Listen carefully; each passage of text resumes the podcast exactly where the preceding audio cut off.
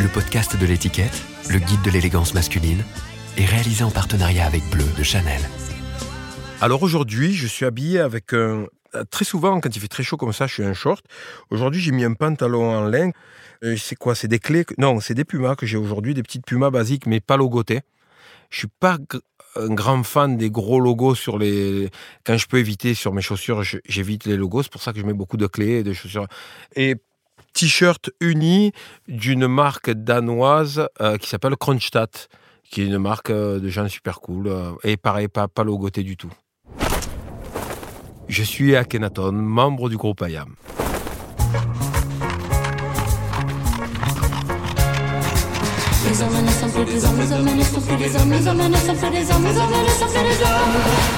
Habitude, le podcast du magazine L'étiquette.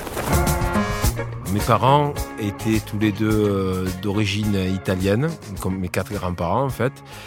Donc il y avait un amour chez mon père comme chez ma mère pour les sapes. Mais j'ai hérité un truc d'eux, c'est-à-dire que soit je vais faire très attention, selon les lieux où je suis, soit alors la détente totale me fait entasser des habits de manière euh, improbable sur le dos. Et par exemple, quand je suis en Asie, parce que c'est un continent que j'aime beaucoup, mais en Asie du Sud-Est, je, suis complètement euh, débraillé en short avec des t-shirts semi-déchirés. Euh.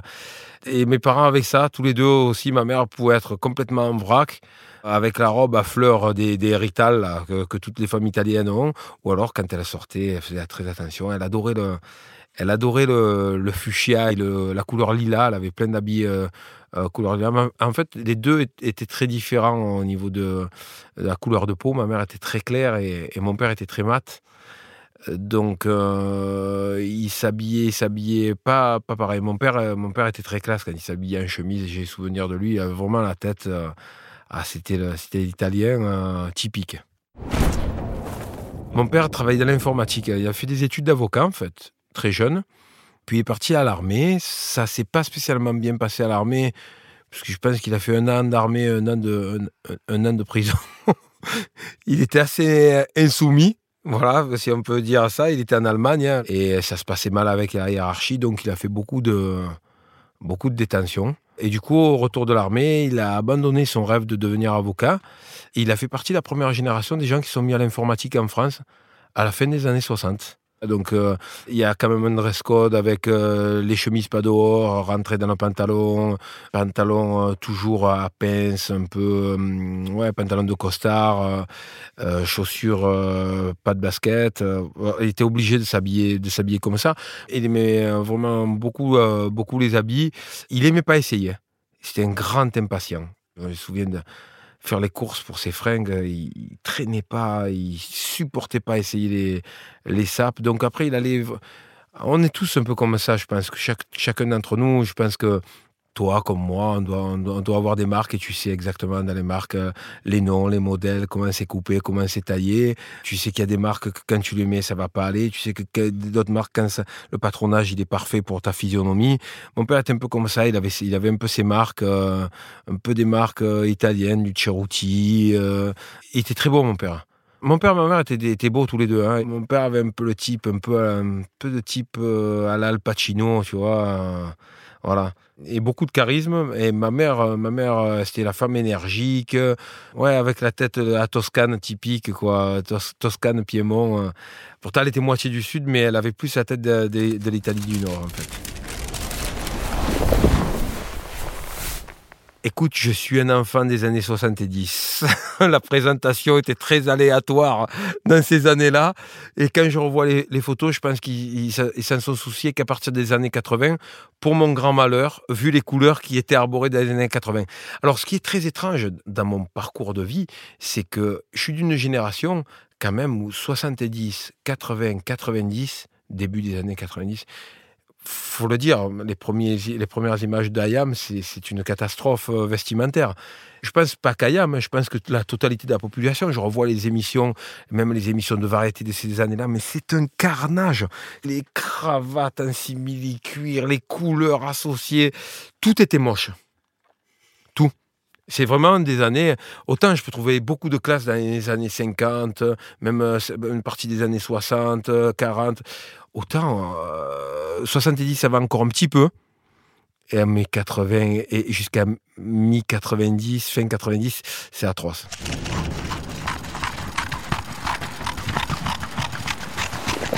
J'étais souvent en habit de sport en fait, parce qu'on était vraiment passionnés de sport avec mon frère, on aimait le foot, j'avais beaucoup de survêtements, des, des, hum, coques sportifs, euh, des trucs comme ça. Mes parents n'avaient pas beaucoup de moyens. Euh, mon père et ma mère étaient séparés, c'est ma mère qui nous élevait, ma mère était secrétaire, donc euh, du coup, elle avait fait un choix. elle a choisi d'être pauvre dans une ville moyenne. Elle n'a pas voulu, euh, une partie de ma famille, euh, habiter dans les HLM, dans les quartiers. Elle voulait pas qu'on soit. Elle, a dit bon, ben, je vais me serrer au niveau du loyer, mais au niveau SAP, ça va être, ça va être compliqué pour vous. Et ça a été compliqué. Je pense que les premiers habits que j'ai eus, euh, et je dis la franche vérité, et c'est pour ça que j'ai une un blocage sur les sapes, c'est que dès que j'ai des sous, j'en achète. J'en ai pas eu en étant enfant. J'ai commencé à avoir mes premières sapes. Euh, je me rappelle, c'est mon oncle qui m'avait offert un blouson façonnable. Je devais avoir 18 euh, ans. Le fait de ne pas avoir euh, peut-être le choix de porter ce que je voulais, il y avait un petit complexe, mais en même temps, j'ai pas le souvenir d'en souffrir. Vraiment, il y a des gens qui vont te dire ah moi c'était dur. Non, moi après le peu que j'avais, mais j'étais heureux. Et en fait, ce qui m'est resté en mémoire, Stan Smith, Nastase, Tobacco et les Wimbledon de McEnroe euh, blanches avec la virgule turquoise. C'était ce que j'avais de plus précieux en fait, les baskets. Hein, bizarrement, ma mère nous achetait des jeans basiques qui étaient pas moches, mais pas. Voilà. De toute façon, les jeaners à, cette époque-là, c'était pas. C'est pas ce que c'est aujourd'hui. Hein. Il n'y avait pas de, 10 milliards de choix de, de, jeans. Et pareil, sur les hauts, on s'habillait euh, vraiment basique, hein, avec, des, avec des marques sportswear ou des marques, des marques de surf. Je me rappelle, euh, à un moment donné, quand on, était, on avait 16 ans, 17 ans, on voulait t-shirts Ocean Pacific, copie. Avec les, c'était vraiment la marque qui a commencé à faire des picture shirts avec les, avec les images dans le dos. On était impacté pas mal par la mode californienne, en fait, hein, énormément. Et bien sûr, la proximité avec l'Italie, euh, avec l'Italie fait que les sapes italiennes étaient. Mais les sapes italiennes, elles n'étaient pas, pas accessibles pour moi. Quand j'étais jeune âge, et en fait, quand j'ai commencé à toucher mon premier argent, que j'ai vraiment vécu avec la musique, j'ai mis un, toit sur ma tête, j'ai acheté des instruments de musique et un lieu. Et puis après, euh, une fois que j'ai eu ça, c'est les sapes qui ont zingué mon budget.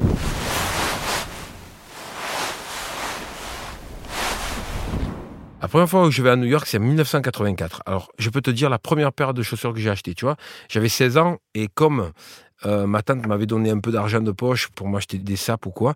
Je me suis acheté le starter des New York Mets. À New York, dans un magasin qui existe encore, c'est une chaîne de magasins de sport où on trouvait tout. Et puis, les sapes aux États-Unis étaient très différentes des sapes européennes. Tu vas à New York aujourd'hui, c'est l'Europe. Ça vaut, ça vaut pas un clou d'acheter des sapes à New York. C'est les sapes européennes en plus cher. Donc, euh, à cette époque-là, tu avais de la sape américaine. Donc, je m'étais acheté ça et je m'étais acheté une paire de Nike Odyssey qui était de trois couleurs de bleu, turquoise, euh, bleu roi et un, marine mais un peu clair. Elles étaient magnifiques. C'était l'époque des JO. J'étais parti à New York et puis à Los Angeles et j'avais acheté mes Nike Odyssey à Los Angeles. Et je m'étais acheté aussi des polos Izod parce que Izod avait la licence de Lacoste à cette époque-là. Donc Lacoste n'était pas distribué aux États-Unis et c'est Izod qui distribuait Lacoste. Et ça a été les premiers à faire les crocos rouges, verts, bleu, jaune. Et je suis rentré des États-Unis en 84 avec des polos Lacoste complètement inédits en France, comme l'a fait Live beaucoup plus tard, hein, euh, des décennies plus tard. Aizod avait créé les crocos de différentes couleurs.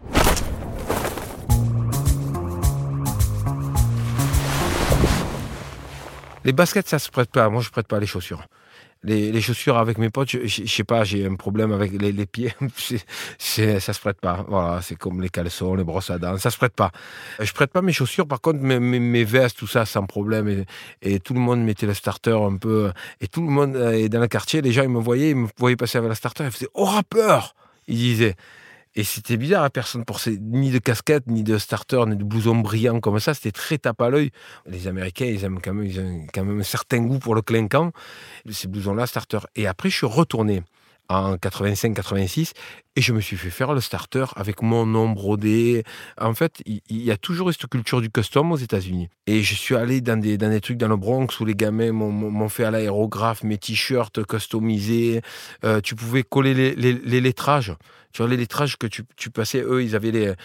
Tu, tu rentres dans les malls, par exemple, à, Brooklyn, euh, tu avais, avais un mall où il y avait les mecs, qui te, tu portais ta veste, ils te prenaient les, tu mettrais les, lettrages en, sorte de velours, là, en patch velours, et ils t'écrivaient ce que tu voulais, ce que tu voulais dans, dans le dos. Je vais à New York parce que je descends à Naples chaque été et à Naples, je rencontre ma famille d'Argentine, des États-Unis. Les Italiens sont éparpillés aux quatre coins de la planète. Et euh, moi, mes cousins euh, américains me vendent de l'histoire. Quoi. Ah, et moi, j'écoutais déjà du rap depuis 81. J'avais, ah, ce que je dis souvent, mais c'est pour moi, c'est l'image la plus juste. J'avais la BO, mais j'avais pas vu le film. Donc, il fallait que je voie le film pour voir s'il correspondait à ma, à ma BO. Et en fait, ça correspondait exactement. C'est une année que j'ai fait en seconde. Et en seconde, ma tante m'a dit écoute, si tu bosses bien, si tu passes en première S, je te paye le voyage aux États-Unis et tu pars un mois et demi avec moi. Ah, c'était comme un fou. Et je suis passé en première S, en première scientifique.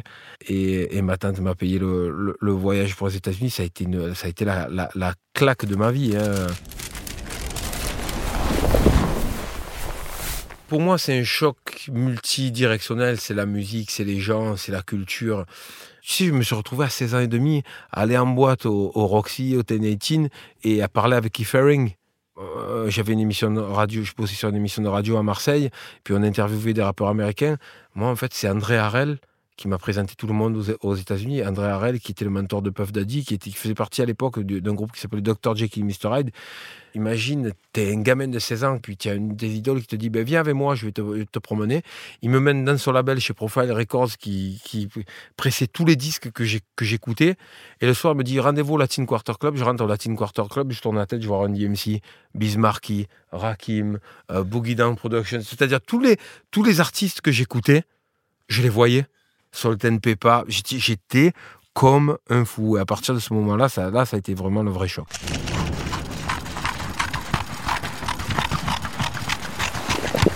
Keith Haring et, euh, des gars comme Russell Simons, parce que je me suis retrouvé à faire le, tour de New York sur. Euh, il y avait un concert de New Edition euh, et on m'avait invité et j'étais à la table sur le bateau de Mr. Magic, Russell Simmons. il y avait que des grands, grands pontes de, du, rap à New, York.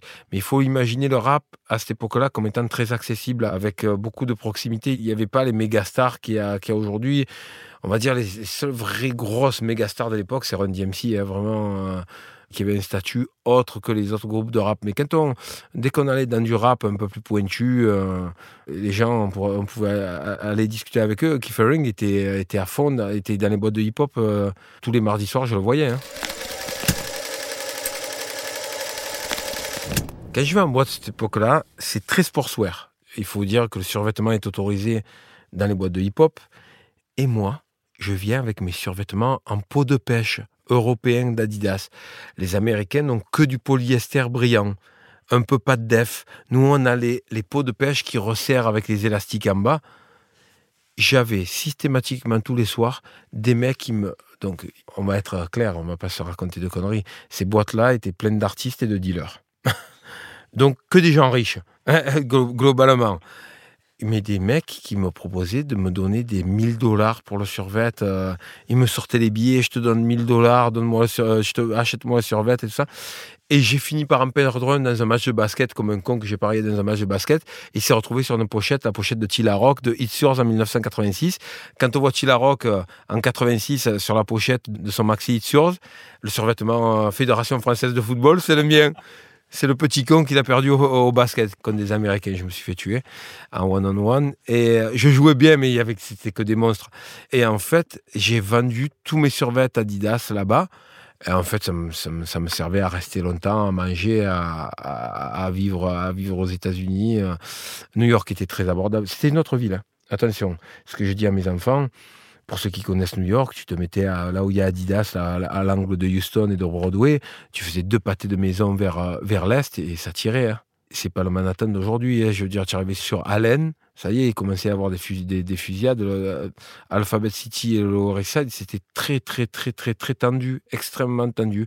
Moi, je venais de, quartiers encore plus craignos, mais moins hasardeux sur l'embrouille. C'est-à-dire que comme le Lower était très toxicomane, tu peux avoir des embrouilles gratuites pour rien.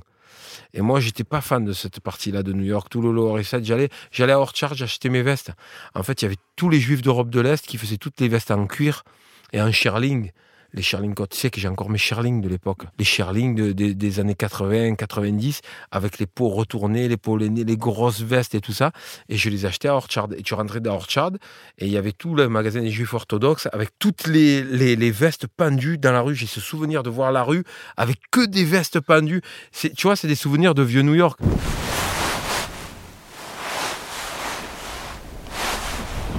Moi, je suis pas nostalgique. J'ai l'inverse. Je suis pas dans le c'était mieux avant. Je suis dans, le fait de dire j'ai connu ça, c'est comme ça maintenant. J'ai du mal à te dire ce qui est mieux, mais par contre, c'est ma jeunesse à moi. Et j'ai trouvé ça fantastique. Parce que aussi, tu allais acheter ton Sherling Coat, euh, tu passais par Delancey ou ailleurs, tu avais une chance sur deux de te faire braquer. Hein. Ceux qui voient Delancey maintenant, tu voyais Delancey Street, les gens vendaient les, les habits par terre. C'était le tiers-monde. C'était, c'était Haïti après le tremblement de terre. L'eau qui jaillissait, les mecs par terre, les toxicomanes, les, les trucs, ça avait, ça avait strictement rien à voir euh, avec maintenant. Hein.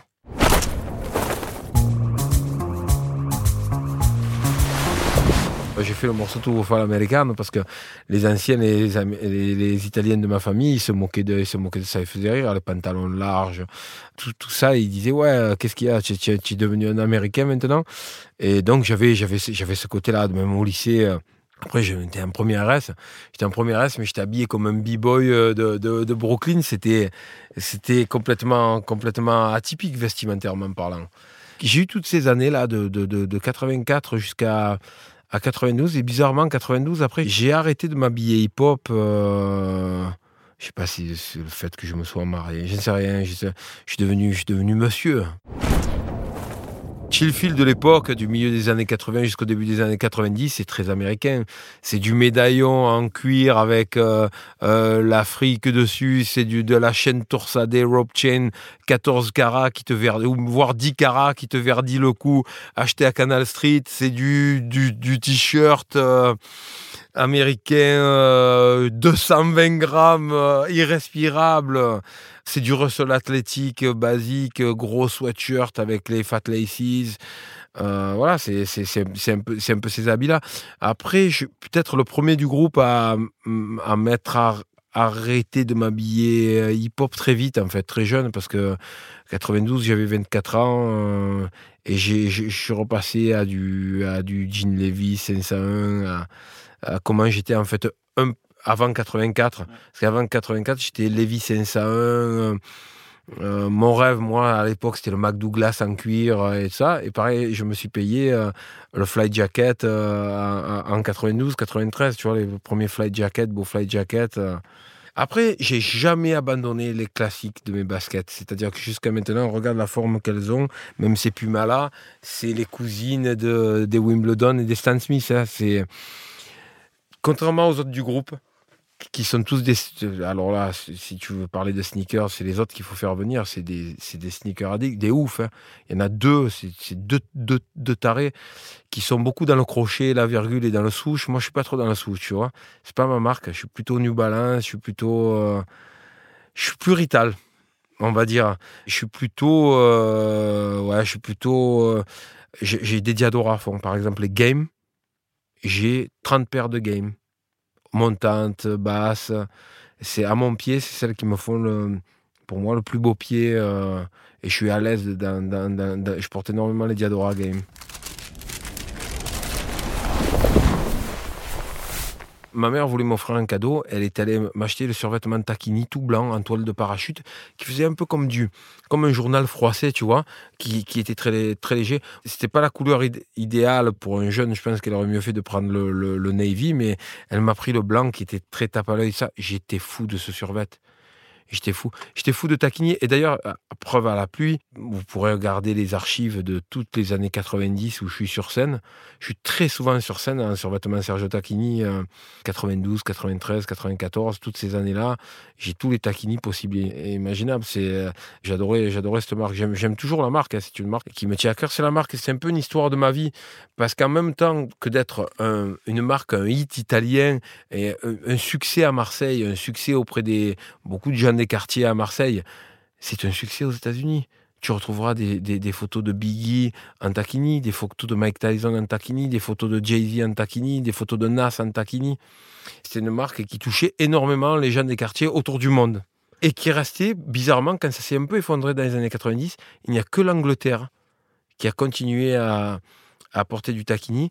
Et je pense que la marque a bien fait de, de relancer, de recréer, parce qu'à un moment donné, comme euh, Fila, ça devenait un peu les marques des hooligans anglais. Et je pense que les marques, euh, toutes les marques ont bien réagi en, refabriquant, en essayant de sortir des, frontières d'Angleterre.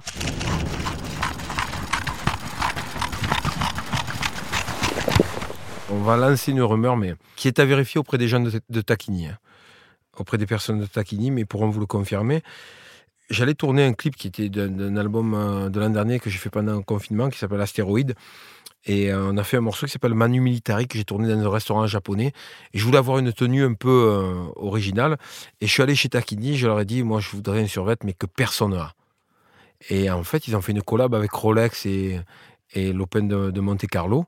Ils ont sorti un survêt sublime en peau de pêche avec le zip doré et tout, magnifique et tout ça. Mais ils m'ont dit, on n'a que le proto. Donc je mets le proto dans le clip, je tourne le clip, tout ça. Deux semaines après, ils ont, ils un appel de proche de Jay-Z qui leur demande le survêt. Et mes potes de Taquini France, ils me disent écoute, il y en a un.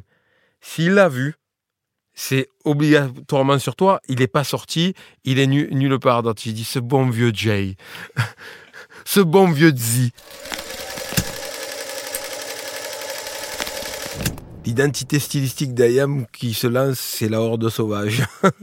en fait, euh, on est essentiellement basé dans des quartiers au centre-ville. Dans les quartiers au centre-ville, il y a des retailers, c'est-à-dire que c'est des, beaucoup de boutiques euh, qui rachètent des lots invendus à des magasins de sport. Donc, à quelques mois d'écart, on a des survêtements coq sportifs ou, Adidas ou euh, même, tu vois, des, chaussures prestigieuses hein, comme les Pathé Wing, mais qui arrivent avec certains mois d'écart. On s'habille dans ces boutiques-là parce que c'est beaucoup moins cher. Donc IAM, c'est un peu un patchwork euh, de, marques européennes sportswear. Et quand on va aux États-Unis, un peu des marques émergentes comme Fubu, Karl Kani. Alors moi, j'ai pas trop porté, mes joueurs a beaucoup plus porté ça.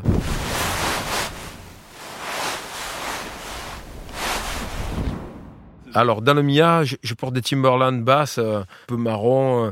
J'avais commencé à gagner notre vie. J'avais 4-5 paires de teams variés qui étaient peut-être l'inverse de ce que les autres portaient dans le groupe, où ils avaient des, les boots de workwear, un peu là, les marrons clairs. Puis après, Timberland ont commencé à décliner les couleurs hein, très vite. Moi, j'avais plutôt des, chaussures qui étaient des, des, chaussures habillées, parce un moment, j'avais toujours des, des chemises, des trois quarts, des chemises peu glorieuses, hein, mais des trois quarts, des chemises, euh, des petits pulls peu glorieux aussi. les années 90, je, sais que c'est dur pour moi de revoir les photos de ces années-là.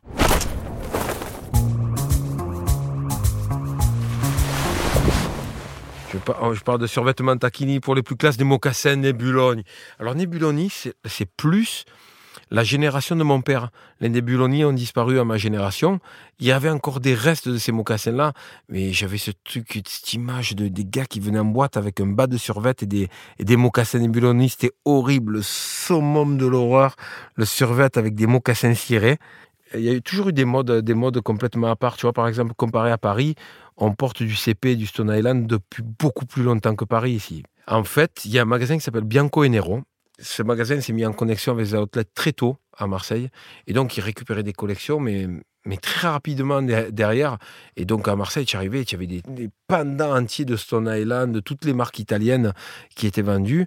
Et ce, magasin-là, euh, moi, le samedi matin, euh, Manu et Pierre, ils me voyaient, me débarquer parce que, comme je t'ai dit, hein, une fois que j'ai eu les moyens, c'était dans la sape. Et pareil, Stone, j'ai arrêté de mettre quand c'est devenu une marque où beaucoup de malfrats la portaient, moi j'ai, un peu abandonné cette histoire-là. Je dis bon, écoute, là c'est un peu, un peu grillé. Je suis parti sur d'autres trucs. Le 3 quarts cuir, c'est un dossier stylistique parce qu'il est très marqué de 84 à, à 95, tu vois, c'est, cette décennie-là, il y a le 3 quarts en cuir qui est quand même très moche, qui, fait, qui peut très vite faire même, même euh, Gestapo, selon la coupe. Et c'était la mode dans les quartiers. Et les quartiers, tu as, toujours des modes qui se développent incompréhensible. Tu sais, une fois, les gens de New Balance sont venus me voir ici pour me demander pourquoi ils avaient des ventes extrêmement élevées de New Balance à Marseille et pas ailleurs en France. J'ai dit, mais à Marseille, il suffit que ça parte et qu'un modèle il parte dans les quartiers. Il y a des modes comme ça qui se développent sur certains modèles, certaines marques, certaines choses. Et je pense que les Italiens, quand ils ont commencé à porter des, New Balance au mariage, dans les costumes, tout ça, en France et en Corse, c'est développé ce mode-là de porter du New Balance avec, avec des choses plus habillées en haut. Donc le, le 3 quarts en cuir, c'est vraiment la mode du quartier. Bizarrement, je ne sais pas pourquoi je n'ai gardé aucun. Par contre, tu vois, eh ben, tous les Mac Douglas, les bombardiers d'époque, les bombardiers de Orchard, les Sherling, tout ça, j'ai tout encore. Je le mets, mais des fois, il fait, fait quand même pas assez froid ici. Tu sais, les, les Sherling, ils sont pas trop habilités à, sortir à Marseille. Et tu as, deux jours dans l'année où il fait extrêmement froid, genre où tu vas voir la, la langue d'air froid plus le Mistral. Là, tu peux sortir le Sherling. Mais tu te mets un Sherling en hiver, quand il fait 12, 10 et tout ça, tu, tu die carrément. C'est pas possible. J'ai un certain succès auprès de, sa génération pour tous les polos sports que j'ai, parce que j'étais un fou de Ralph Lauren. Et donc, euh, j'avais tous les Ralph Lauren, rugby et tout ça. Et mon fils qui s'arrachait les cheveux. Mais tu as jeté ça, mais tu es un malade, tu es complètement fou. On était dans le début de la culture low life à New York et, avec euh, la, vraie explosion de Polo Sport de, toutes les gammes, euh, les gammes Ralph Lauren. Mais c'était, tu sais que les soldes aux États-Unis, c'est quelque chose. C'est, pas moins 50%, c'est pas moins 30.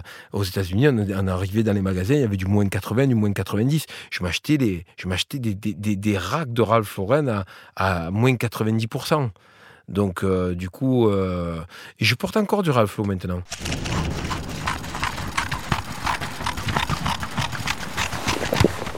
Des fois, euh, je charrie nos techniciens avec qui on fait la vidéo, je vois les, les, les, défoncés, tout ça. Je ne peux pas mettre ça, moi. C'est interdit. Et il y a un truc euh, dans la SAP, c'est quand même. Euh, il y a une culture de l'apparence qui est véridique. On est des Méditerranéens, un. On est des quartiers populaires, deux et il y a une volonté de s'élever socialement et que les habits en font partie. Bien avant que ce soit l'Audi A3, bien avant que ce soit euh, même des accessoires de luxe Louis Vuitton, ce sont ces marques-là. Ce sont les marques de sportswear, ce sont les marques de, cuir.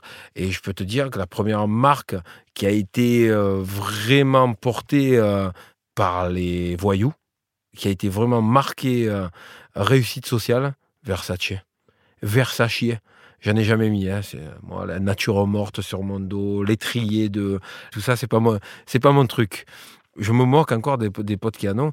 Dis, ça me rappelle quand je vais en Italie, dans ma famille, tu sais, il faut martonnelle. Martonnelle, ça veut dire euh, les carrelages. Les carrelages, et tu as le carrelage euh, napolitain sicilien qui est fait d'un pan de céramique et ils peignent dessus des soleils, des trucs. C'est des motifs très antiques et tout ça. Écoute-moi, on dirait les chemises Versace. Et quand je les vois, j'ai l'impression d'être dans le magasin de cuisine de mon oncle. Et en fait, j'accompagnais tous mes amis qui étaient des, bons gros, euh, des bons gangsters acheter leur chemise Versace. Et c'est des motifs imbuvables. Je pense que l'argent et le fait d'avoir un peu plus d'argent me permet d'acheter des trucs. Tu vois, quand tu mets 1200 balles, euh, à l'époque 1200 francs ou 1500 francs dans un blouson en cuir, c'est irréel pour moi à la, base. Tu vois, quand je te parlais du Mac Douglas, tout ça, alors je sais pas si c'est un Mac Douglas que je me suis acheté en premier, parce que quand tu repenses bien le Mac Douglas, le cuir, euh, même la balle, elle ne pénètre pas. Tu vois, si tu es loin du cœur d'agneau, donc je suis pas persuadé que ce soit Mac Douglas que je me suis acheté en premier, mais c'est un peu ça, tu vois, tu as envie de t'acheter un truc, euh, un, truc un peu prestigieux et sans me faire de folie. Moi, je suis pas, tu vois, même encore aujourd'hui, euh, j'ai du mal à faire comme font les autres, à mettre des sous incroyables dans des, dans des off-white. Euh, des trucs comme ça, des paires de baskets à 600, 700 balles, pour moi, c'est irréel. Des, montres à 10 000, je sais pas ça, moi. J'ai pas, pas de montre de luxe, j'ai pas de, pas de bijoux de luxe. J'ai rien, en fait, de, de extrêmement clinquant.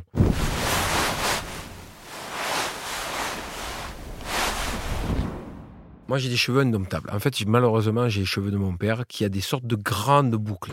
C'est incoiffable. C'est-à-dire qu'en fait, tu peux t'en apercevoir quand tu revois le Mia, ils vont où ils veulent. Et en fait, je ne peux pas aller sur n'importe quelle longueur que ce soit. Pour moi, la vérité capillaire, elle serait soit dans les cheveux longs, parce que je pourrais les, dresser au bout d'un moment avec du poids, soit dans les cheveux très courts. Et à l'époque du Mia, c'était des cheveux qui étaient entre les deux. C'était infaisable, tant et si bien qu'en 95, j'ai dit, je vais raser. Et en fait, c'est une habitude que j'ai pris. Et en fait, depuis 95, ça fait 26 ans, j'ai jamais essayé une fois de les laisser repousser. Je les laisse même pas repousser un jour. Je les mets à zéro avec de la tondeuse à barbe tous les jours. C'est tellement pratique. J'aime trop l'eau sur les cheveux. Et mes cheveux sont tellement chiants et que j'en ai plein le hum, de passer une demi-heure à m'occuper des cheveux dans la salle de bain. Je suis déjà très long dans la salle de bain. Je suis un mec très long dans la salle de bain. Alors, quand il y avait les cheveux, j'étais très, très, très, très long. Ce qui me valait la hate de la majorité de ma famille.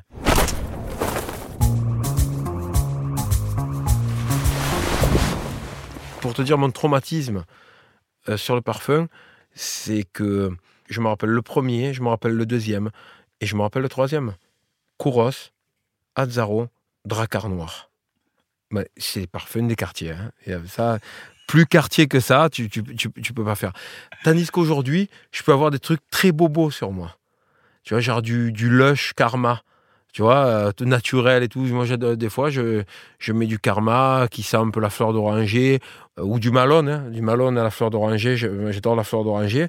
Ma femme déteste, c'est pour ça que j'en mets pas trop. Mais, euh, mais voilà, c'est une senteur, je suis très agrume. J'aime les odeurs, je peux te dire, j'aime tout, tout ce qui est santal, musc, ambre, toutes ces odeurs-là. Et j'aime tout ce qui est citronné. J'adore le citron. Un jour, on m'a dit, mais quand tu vas être mort, qu'est-ce que tu vas regretter? J'ai dit le citron. Ça m'est sorti de la tête. Mais c'est vrai, c'est, le citron, il est partout dans ma vie, euh, dans, ce que j'aime, dans, mes goûts, euh, dans la cuisine que j'aime. C'est pour ça que j'adore la cuisine euh, taille, parce qu'il y a beaucoup de citron, de citronnelle. Il y a tous les plats à base de citron en cuisine taille. Je les fais, je cuisine, je cuisine énormément. Dans le prêt-à-porter grand public, je suis très pointu. C'est-à-dire que j'ai mes marques, j'ai mes coupes, j'ai mes trucs. C'est vrai que euh, si on arrive à l'époque actuelle, je suis bizarrement, j'ai switché énormément ces dernières années vers des jeaners, euh, des euh, hollandais. Hein. Seven, Denam. alors Denam, c'est ma marque. Et en plus de ça, vu que je suis à Tokyo, le problème c'est que odieusement à Tokyo, ils font des séries limitées hors de prix qui te ruinent. Tu passes au magasin de Denam de Daikanyama tu vois des jeans qui sont faits euh, à la main au, Japon, c'est, n'importe quoi. Moi, des, des euh, Japon, c'est, c'est la folie. Comme North Face, euh, Purple Label, j'ai dit à mes enfants de me sortir du magasin. Hein. Moi, je suis rentré dans Purple Label sur trois étages avec les sacs, les sacs. J'ai dit à mes enfants, j'ai dit stop, sortez-moi de là. Et c'est mes enfants qui m'ont sorti manu militari de ce magasin. Tokyo, c'est la ville la plus dangereuse pour moi au niveau de la SAP. Après, si j'avais des sous euh, à ne plus quoi savoir en faire, je serais sur du R14 par exemple. Tu vois, des marques japonaises comme ça qui font du, du fleece haut de gamme, des, des, des t-shirts. Ou alors je m'achèterais des t-shirts Club Cotton, tu vois, à 100 balles le t-shirt uni. Et j'ai des enfants qui font des études. j'ai de la musique, j'investis dans la musique et dans les études de mes enfants. Je faisais des efforts pour les filles, mais on faisait tous des efforts pour les filles. Quand c'est l'adolescence, tu fais attention à être bien sapé. Tu sais, on, est issu de communautés méditerranéennes où la moquerie, elle arrive très, très, très, très vite. Euh, la règle d'or, c'est que quand tu as envie d'essayer des trucs un peu atypiques, fais-les quand tu as un petit comité. Ne t'invente pas un truc euh, un soir où tu as une sortie. Par contre, j'ai jamais eu, tu vois, sur les couleurs, les gens qui ont des a priori, tu vois, pourtant, on est des quartiers, tout ça. Mais moi, très tôt, j'ai mis euh, du lilas, du rose, tout ça. Ça m'a jamais posé, euh, vert pomme. Ça m'a jamais posé de, de problème, tu vois, d'avoir ces couleurs-là, alors que c'était pas spécialement bien vu dans les années 80 d'avoir, euh, d'avoir ces couleurs un peu pastel. Moi, j'adore le pastel, en fait. j'adore les combinés de pastel aussi. C'est quelque chose qui me plaît énormément.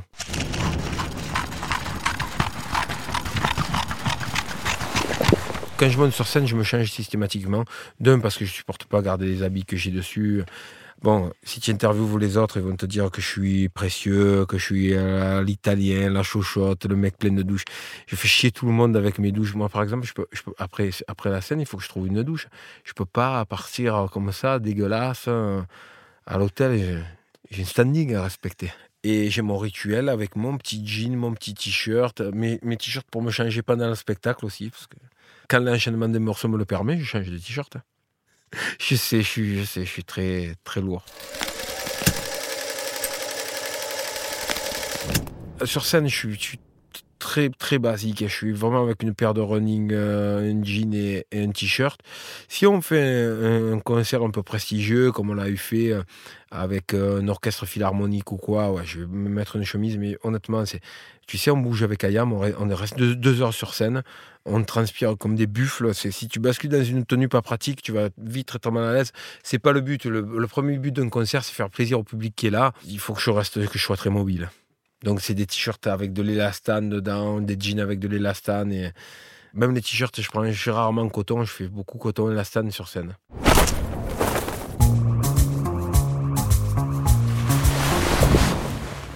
La première, c'est une photo de 1987 ou 88 où tu peux y voir euh, le starter dont je parlais, qui est un, starter customisé que j'avais acheté dans un flea market. Euh, j'avais écrit B-Boy Stance dans le dos, puisqu'on ne s'appelait pas IAM à cette époque-là encore. Une coupe au, carré qui, qui s'appelle High Top Fade aux États-Unis. Je pouvais la faire avec mes cheveux de blanc tout simplement parce que euh, j'ai des cheveux très épais. Euh, jusqu'à une certaine longueur, ça tenait. Bon, tu vois les débuts des boucles. tu, vois, quand même que le cheveu, il veut, faire, il veut tourner sur la droite ou il veut tourner sur la gauche. Et euh, sûrement un pendentif euh, égyptien ou un truc, un truc comme ça autour du cou. C'était. on voyait que je mangeais pas très bio à cette époque-là.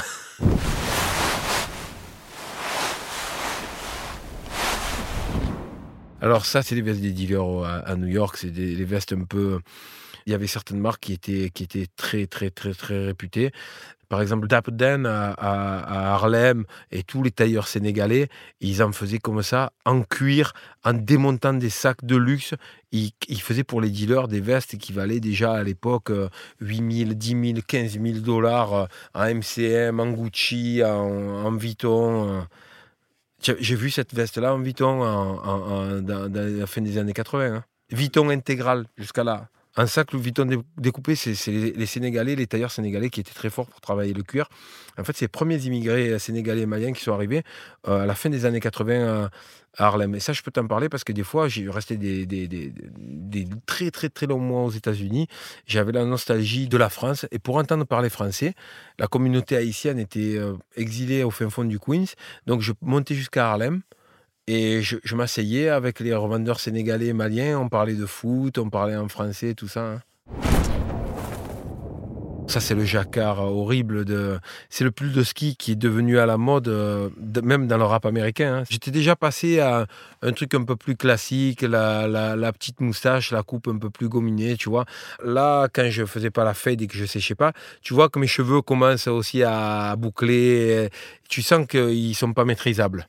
J'ai passé trois ans avec ces cheveux très difficiles à dompter, avec obligé de, du pento dessus. Hein. Qui veut dompter les cheveux récolte du pento. Ça, c'était dans Je danse le Mia, l'arrière du bus. Euh, pareil, un trois quarts en cuir euh, douteux, parce que ce cuir-là était très rêche. Ah, c'est les lunettes Cartier, ça, ouais. Ça a commencé beaucoup ici, les lunettes Cartier. Tout le monde portait ces, ces lunettes-là. Euh, et bizarrement, les jeunes, la génération de mes enfants le porte. Ma fille m'a pris euh, ma paire de quartier de l'époque et ma paire de Prada de l'époque. Donc j'avais les Prada et les quartiers. Ma fille, à 23 ans, elle les porte aujourd'hui. Ça, c'est euh, à Rennes, en 1990. On est en train d'enregistrer l'album de la planète Mars, donc il n'est même pas sorti. C'est vraiment le début, début d'IAM et c'est notre premier concert en tant que groupe IAM un peu officiel dans un festival Transmusical de Rennes. Donc pareil, il y a le trench, c'est à la même époque-là, un costume barbès euh, euh, à souhait, un col roulé Belzun sous Barbès au choix, pareil. Une clé euh, de vie en inox. et, et y a que, je pense qu'il n'y a que les lunettes qui valent quelque chose à cette époque-là. Et, une, une, high top fade avec la, la part, la part de le, trait, le trait dans les cheveux. En fait, je suis pareil, je suis celui du groupe qui a eu le. Il y a eu beaucoup de photos, mais je ne l'ai pas eu longtemps en fait. Moi, ça, ça a été. Parce que quand tu vois concept, tu t'aperçois en regardant la photo de concept, donc il sort en 89, fin 88, début 89, j'ai les cheveux gominés sur concept. Et tu t'aperçois que j'ai cheveux gominés avant. Il y a 89, 90, 91 où j'ai cette coupe-là. Et après, à partir du début 92, je reviens à la coupe des années 80. Et bon, il y a eu beaucoup de photos pour mon grand désarroi.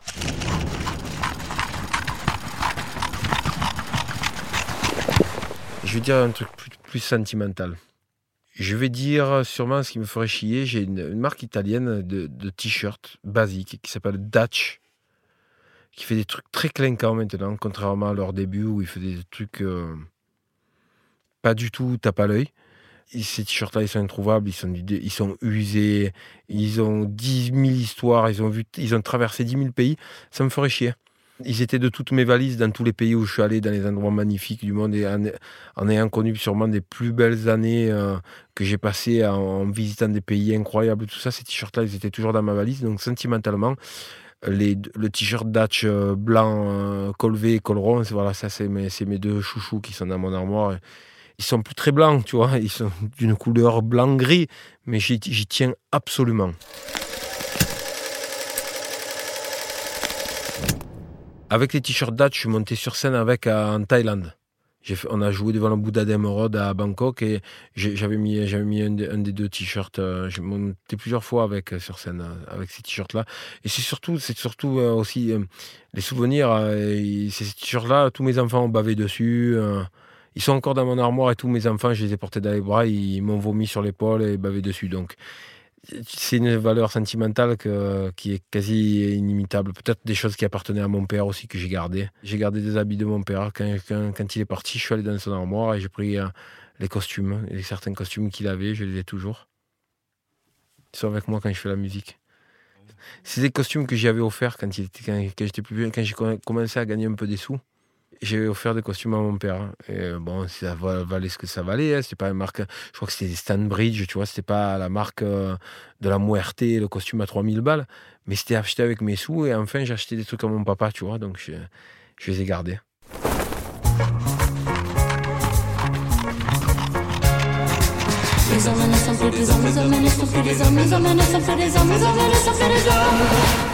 Habitude, le podcast du magazine L'étiquette.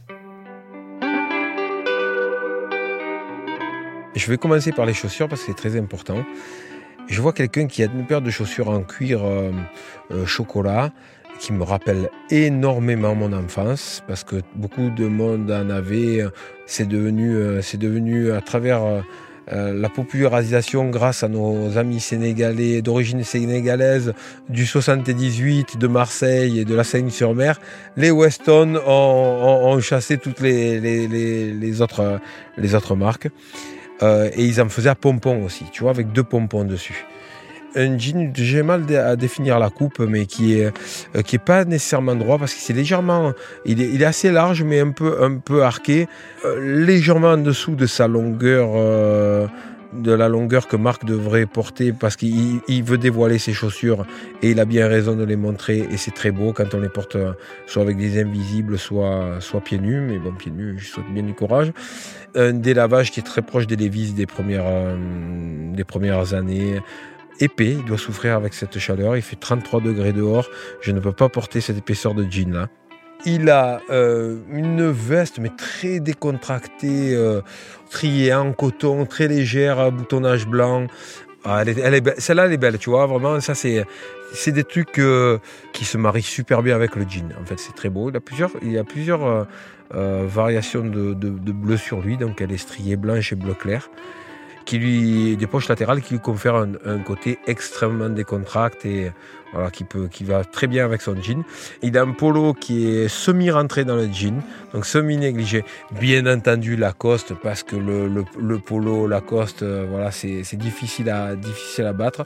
Le col du Lacoste passe par-dessus euh, par -dessus sa veste de blazer et j'ai pas vu sa montre. C'est important ça.